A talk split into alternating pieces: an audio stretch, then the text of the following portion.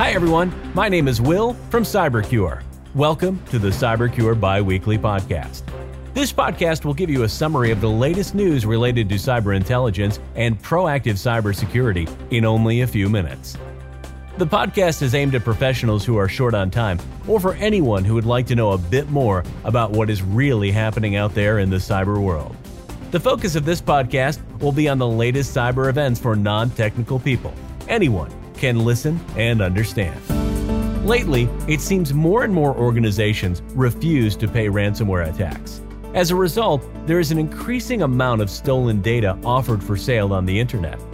A U.S. auto parts distributor had sensitive data leaked by cyber criminals after refusing to pay ransom.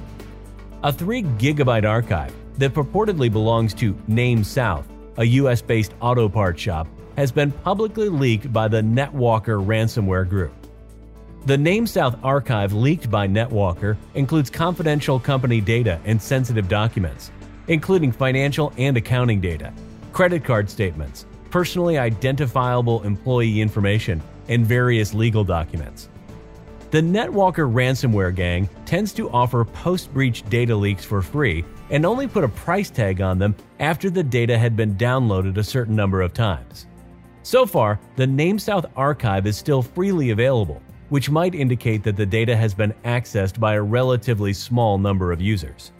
With that said, there is a high chance that sooner or later, the confidential company data may be used by bad actors for malicious purposes.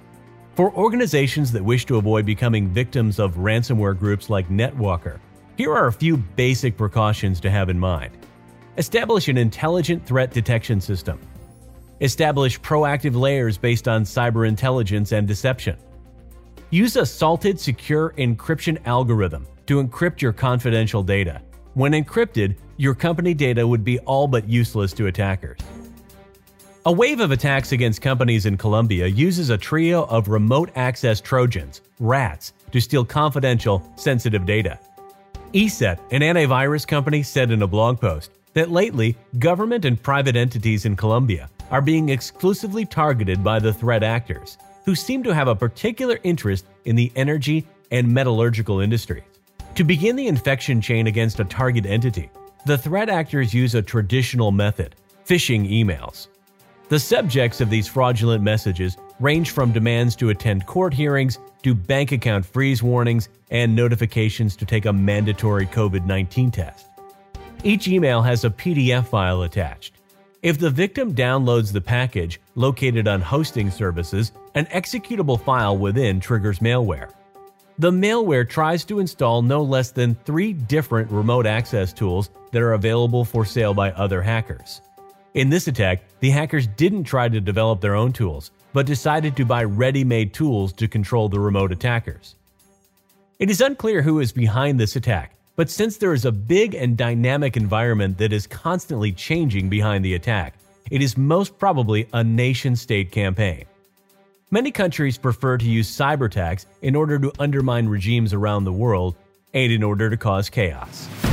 That's it for this podcast. Stay safe and see you in the next podcast. Don't forget to visit www.cybercure.ai for the latest podcasts on cyber intelligence.